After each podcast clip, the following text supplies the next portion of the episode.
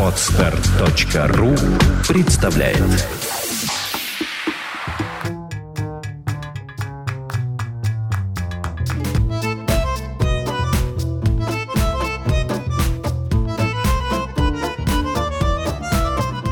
Добрый день, дорогие слушатели, с вами подкаст «Психология, миф и реальность». Сегодня у нас очередной Блиц, и отвечать на, вопрос, на ваши вопросы будет э, Владимир Александрович Иванов, уже известный вам. Добрый день. Добрый день. Ну что, начнем сразу, не будем? Да, начнем. Здравствуйте, прочитал по вашей рекомендации книгу Орлова про обиду и вину.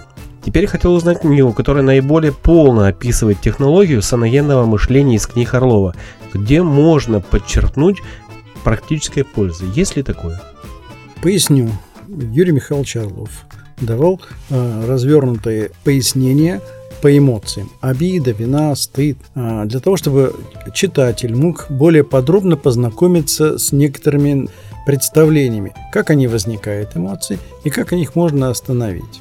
Собственно говоря, там есть некоторые вопросы, которые могут дать представление, как с этим справиться. Для того, чтобы получить развернутое представление, да, э, значит, э, видимо, человек имеет в виду, ну, надо подразумевать, видимо, э, что есть методика, методичка, их 8 штук, которые рассказывают, а что такое саногенное мышление. Там 19 тем, 20, 19-20 тем. Но это э, специальное для специалиста, когда человек обучается, он должен понимать операцию ума, последовательность действий и какие нужно совершить операцию ума для того, чтобы это прекратить. Я думаю, что те литературы, которые имеются на сегодняшний день доступны, она создает представление. А уже освоение саногенного мышления – это целый курс обучения, это, собственно, надо человека научить. Да? Это так же, как мы приходим в, авто, в школу, мы же не спрашиваем, дайте нам литературу, я потом пойду поучить, а потом приду сдам экзамен. Нет, здесь нужно практически практический навык. Собственно говоря, в этом и заключается смысл э, саногенного мышления, чтобы дать человеку практический навык, как понимать, что такое эмоция и как ее остановить за полторы-две минуты. Следующий вопрос. Принять человека таким, какой он есть. Не если это полюбить?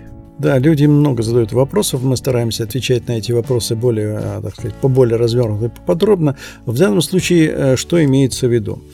Принятие человека – это значит принять ту реальность, которая есть который, то есть увидеть человека таким, каким он есть на самом деле. В это есть реальность. Но это никак не связано с любовью. Любовь – это особое чувство, оно имеет, так сказать, две составляющие, а, собственно говоря, сопереживание, эмпатическое сопереживание радости другого человека, и есть еще некоторый элемент, так сказать, а, альтруизма. Но, кстати, любовь и альтруизм иногда люди путают. Значит, еще раз повторю, что, собственно говоря, принять человека – это не значит быть, полюбить этого человека. Это совершенно разные состояния. Вы призываете с помощью саногенного мышления рационально выстроить душевный комфорт. Нет ли здесь ловушки прагматизма? По отдельности каждому комфортно, а вместе дискомфортно. И потом могут ли на одной жилплощади ужиться и душевный комфорт, и сострадание к ближнему? Действительно, если люди находятся в душевном комфорте все вместе сразу, э, мы вообще-то в реальной жизни наблюдаем, что дискомфорт э, среди них присутствует – это можно наблюдать в семье, там, радости праздника, да, массовых явлений. Поэтому говорить о том, что когда человек чувствует себя комфортно, значит, это наличие одновременной дискомфорт. Неправильная постановка вопроса. Просто все учения э, восточные, европейские, а, религиозные, они ставят задачу научиться душевному комфорту, чтобы каждому человеку было комфортно. Когда говорят о жилплощади, о которой имеется в виду, да, в этом состоянии, когда человека комфорт, дискомфорт обычно не бывает. Дискомфорт возникает тогда, когда меняется ментальность человека, реагируя на какие-то жизненные события. То есть в нашей жизни бывает и радость, и дискомфорт. Так вот, саногенное мышление призвано к тому, чтобы научить человека быстро вычленять, какой источник дискомфорта, и быстро за полторы-две минуты остановить это переживание. Вопрос из серии «Курица не птица» сколько психологических направлений имеет научное обоснование? Ну, вы знаете, вопрос очень э, такой не риторический, действительно. Он заслуживает особого внимания, он требует вообще так сказать, размышления э, и развернутого понятия. В данном случае, что мы имеем в виду под научным э, обоснованием? Ведь э, все психологические процессы имеют физиологическую основу. Все. То есть деятельность мозга.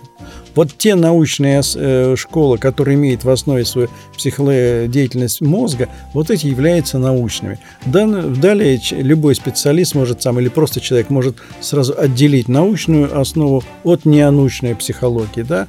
Я просто приведу один маленький пример, когда я наблюдал этот факт, когда к Юрию Михайловичу Орлову подошли хабардисты и очень а, так активно напористо начинают объяснять, что это очень хорошее направление, что это наука и так далее.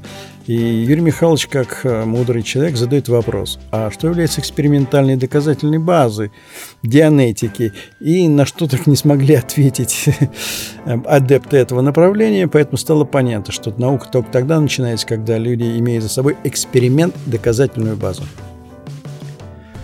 Как избавиться от чувства зависти к обладательницам красивой внешности, если сама такого не являюсь? А еду в метро, вижу влюбленные симпатичные пары, как они общаются, улыбаются друг другу, обнимаются. Тут радоваться надо, а мне кричать хочется. Помогите. Для того, чтобы избавиться от э, зависти, нужно вообще воспользоваться саногенным мышлением. Для того оно и существует, чтобы так сказать, объяснить, каков механизм возникновения зависти и с помощью последовательных операций прекратить эту зависть. А, но тот вопрос, который задан, э, он имеет еще второе собственно, направление. Это когда человек сама себе не, не принимает – вопрос неприятия себя связан с тем, что нужно преодолеть это чувство стыда. И вот, а это важнее в данном случае для этого человека, который задал вопрос. Приня, примите себя таким, каким есть, и поэтому не надо будет завидовать другим. 8 495 2013 511. Звоните, девушка. Мы вам поможем обрести уверенность и избавиться от стыда. Здравствуйте, я разлюбила своего молодого человека. Мы на расстоянии, он меня ждет. Но как ему признаться в этом? Я себя чувствую виноватой. Как ему объяснить? Вопрос немножко не, непонятный, честно говоря. Ну, в общем-то, ситуация, чисто, честно говоря, понятна. Почему? Потому что человек хочет а, расстаться. А, мы на расстоянии, а он меня, видимо, о, а, видимо, пропущено, да? А он меня ждет. Но как признаться в том, что она разлюбила? Все, я понял. Да. Так ситуация заключается в том, что человеку трудно взять ответ, э, объяснить человеку, почему э, предстоит расставание. И здесь в основе этого э, э, возникшего конфликтной ситуации лежит эмоция вины. Вот если человек сможет преодолеть это переживание, а мы как раз учим этим вещам, да, и человек может спокойно объяснить другому человеку, почему они расстаются. Так приходится неоднократно и многим людям это делать. Но это не должно мешать в будущем выстраивать новые отношения, чтобы груз прошлого не давил на будущее. Встречаюсь третий год с женатым мужчиной. Думаю, что люблю его. Знаю, что никогда не оставит свою жену ради меня. Пыталась расстаться с ним, возвращался, возвращался обратно. Подскажите, как прекратить эти отношения? И без него плохо, и с ним не могу. Ну, здесь надо расстаться с этим чувством радости, которое он дает, это общение с этим человеком. Но это неизбежный процесс, который нужно совершить. Ведь э, многие люди, когда расстаются с любимым человеком, считают, что на этом жизнь заканчивается. Я переведу слова профессора Орлова. Что не бояться? Бояться потери любви? Закончив один любовный цикл, можно ведь начать другой любовный цикл. Что здесь мудрее? Я думаю, что э, человек может пойти смело на этот ход, расстаться, наконец, с э, своим человеком, который так и не создаст ему ни семью, ни радости жизни не даст, и обратиться к жизни другим людям, увидеть себя, что есть и другие, не менее достойные ее любви люди. Привет. Можно ли сидеть на кухне и не хотеть есть? А работать больше негде дома, только на кухне. А на кухне все время ем. Что делать? Отвечаю коротко. Можно сидеть на кухне и не есть. Вопрос ведь в чем? Что побуждает есть? Ну, вид холодильника. Да нет, не только вид холодильника. Запахи. Там есть и другие вещи. Это не только. Дело в том, что человек, э, тот, который находится чаще всего за столом, он уже наелся. А вот загадка заключается в том, что, казалось бы, сытый человек, но он продолжает есть. Вот это внутреннее побуждение, это как раз это то, что поддается коррекции с помощью саногенного мышления. Это понять, какое чувство – Скорее всего, там есть э, страх, страх чего-то, который можно побуждает это делать. Но это надо садиться вместе с человеком и разбираться. Поэтому лучше бы человек он пришел к нам на консультацию, мы бы детально разобрались, в чем тут причина. Консультация у нас бесплатная. то есть страх заедает. Скорее всего, да. Как правильно вести себя с человеком, который на меня обижается? Нужно ли его как-либо подталкивать к размышлению обиды, или лучше просто не трогать? Особенно если я считаю, что ничего плохого я не сделал, а просто мнения разошлись. Это типичная ситуация для многих из нас, когда один обижается, другой чувство винится, и вот этот цикл постоянно воспроизводится в результате общения и мимики, и пантомимики людей. Для этого нужно прежде всего остановить свои чувства свою собственную обиду на другого человека. Меняя свою реакцию на другого человека, человек наконец поймет, что его э, эффект сказать, воздействия на вас не достигает того цели, которая перед ним стоит. Заявить о, своей, о своем раздражении. И эта ситуация смягчится. Что я хочу здесь добавить? Мы пытаемся изменить поведение другого человека. Лучше научиться управлять собой. А управлять собой это значит научиться останавливать свои переживания. У меня знакомый, который, которого я считал адекватным, рассудительным, из-за проблем, как я понял, сильного чувства вины, просто сошел с ума. Были попытки суицида, от чего чувство вины только усилилось. Теперь не выходит из дома, ни с кем не разговаривает, кроме родителей. Можно ли ему помочь? Он, к сожалению, за границей и приехать к вам не может. Если говорить в целом о такой подобной ситуации, мог оказаться любой другой человек, и таких достаточно много. В таких случаях человеку, в принципе, можно помочь. А, значит, здесь это связано с тем чувством, которое связано не столько виной, сколько чувством стыда, ощущением неполноценности. Вот практика, моя практика показывает, что суицид, как правило, это и острое переживание чувства стыда, когда человеку легче уйти из жизни, чем продолжать страдать. Значит, ну, поскольку это на расстоянии, видимо, мы не в состоянии это сделать, но наши радиослушатели можете услышать, что, в принципе, такой вопрос решаем. Главное мотивировать человека как-то Да, связаться. просто объяснить, показать ему, где вот решение этой задачи. Она а... как раз внутри человека, она связана с острым чувством, э, которое он переживает. Вот предположим, что он не может выйти в Skype, Skype не может к нам приехать, но есть товарищ, который, видимо, рядом где-то находится. А может ли этот товарищ каким-то образом хотя бы вывести его в свет? Как правило, а дальше уже подключить нас. Допустим. Суицид, он связан с тем состоянием депрессии, в котором человек находится. Что такое депрессия? Депрессия – это, собственно, оцепенение ума, когда один и тот же ход мысли повторяется бесконечно. А, для того, чтобы из него выйти, надо действительно посторонняя помощь. Лекарства здесь малоэффективны, но они дают, э, как оперативное средство, она достаточно, но как э, средство решения в целом проблем, она не выход. Потому что поэтому и суть э, тех, кто в депрессии, говорят так, что выходить из депрессии приходится самому. Так что сделать товарищу? Ну, в данном случае а, просто хотя бы выяснить, в чем причина. Может ли он прийти и взять его за руку и насильно вытащить? Ну, Или это будет насильно? Это можно в сопровождении, он может дойти до специалиста. Да. До в принципе, да, да. Ну, хотя бы с ним, может быть, выйти на улицу, поговорить о чем-то, да, отвлечь, или это Человек, все равно не, не... Это может вызвать раздражение, раздражение, уход, да. Но в сопровождении довери... доверенного лица он может доехать до специалиста. Такие практики в моей уже были люди. Угу. Просто хочется помочь. Э, в этой ситуации очень трудно помочь издалека. Хорошо. Так, что у нас еще? Так, почему мы влюбляемся в определенных людей? Как случайный выбор сердца объяснить психологически? Заранее спасибо. Да, любовь интересное, загадочное чувство. Стрела, стрела Амура. Да, но это не стрела, Купидон, конечно, да. Амура, да. А у человека есть некоторый образ, э, что такое вот тот человек, который образ тому любимого, который хочется наблюдать, видеть или встретить.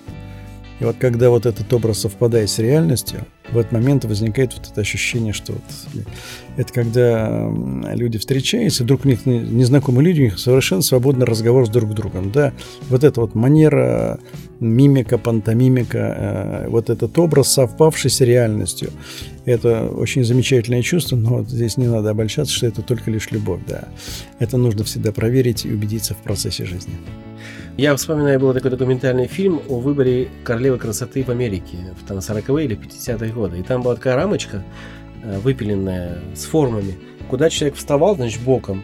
И кто проходил по параметрам, том, значит, проходил. Вот я думаю, что у людей такие же это да, да, абсолютно, рамочки, да. которые оценивают все время людей вокруг себя. И, о, подошел, надо, значит, влюбиться, попробовать. Да, ох, там и внеш... козел, ох, сволочь, там... ох, он меня предал. Да, там же внешний вид, и там некоторые качества, да, которые там, человека в образе уже существуют. И поэтому совпадение вот этого образа с реальностью, да, это Как раз и возникает А, ощущение влюбленности. Самое лучшее, наверное, не лекарство, а как бы средство узнать человека – это разговор, да? Конечно. Разговор Как мы еще действие. можем узнать Да. человека только в общении с ним? Мальчик 6 лет, очень активный и не доделывает задания до конца. Привык все делать быстро, эмоционально и как получается, для галочки. Из-за этого быстро устает. Подскажите, пожалуйста, как его усилия направить в качество, а не в скорость? И, каким, и какими словами это лучше делать? Знаете, т- такие советы вот по радио, наверное, это не самая продуктивная вещь. Это нужно встреча у нас. И это консультация, это должен быть разговор, предметное изучение той ситуации, в которой находится. Но что здесь вот из этого видно? Что ребенок быстро переключает внимание, когда э, что-то, возможно, у него там не получается, и он переключает внимание. И отсюда возникает эта реакция, когда он избегает дальнейшего действия. На это как раз нужно обратить внимание родителям, потому что это может переложиться на все остальные э, процессы в жизни. И это возникнет трудности в целом в школе. Но э, это нужно детально разговаривать. Ну, то есть родителям нужно давать, доводить дело до конца не мешает. Да, ну, в принципе, в принципе, когда ребенок вот растет, мы рекомендуем так. Если он включился в деятельность, его не отвлекать. Не прерывать. Да, только отвлекать после некоторого момента. Э, это но это дело должно быть не принуждение, бе- без насилия делается. Тогда вырабатывается некоторый навык включения в деятельность и переключения из деятельности. Да, но вот здесь вот есть возник, как раз в этой ситуации возник дефект. Здесь, конечно, нужна помощь психолога. А, Работать над стыдом возможно только с психологом. Или можно самостоятельно. Работать Над стыдом можно только с психологом, или же можно самостоятельно. Мы сторонники того, чтобы сначала научиться это делать. Потому что стыд такая вещь, которая постоянно с нами присутствует, и э, можно наткнуться на то, что человек, эмоция может его обжечь. В прямом смысле слова обжечь. Поэтому для того, чтобы бороться со стыдом, лучше научиться, как это делать безопасно. Мы это делаем на занятиях у себя. Курс, который мы ведем, собственно говоря, постоянно.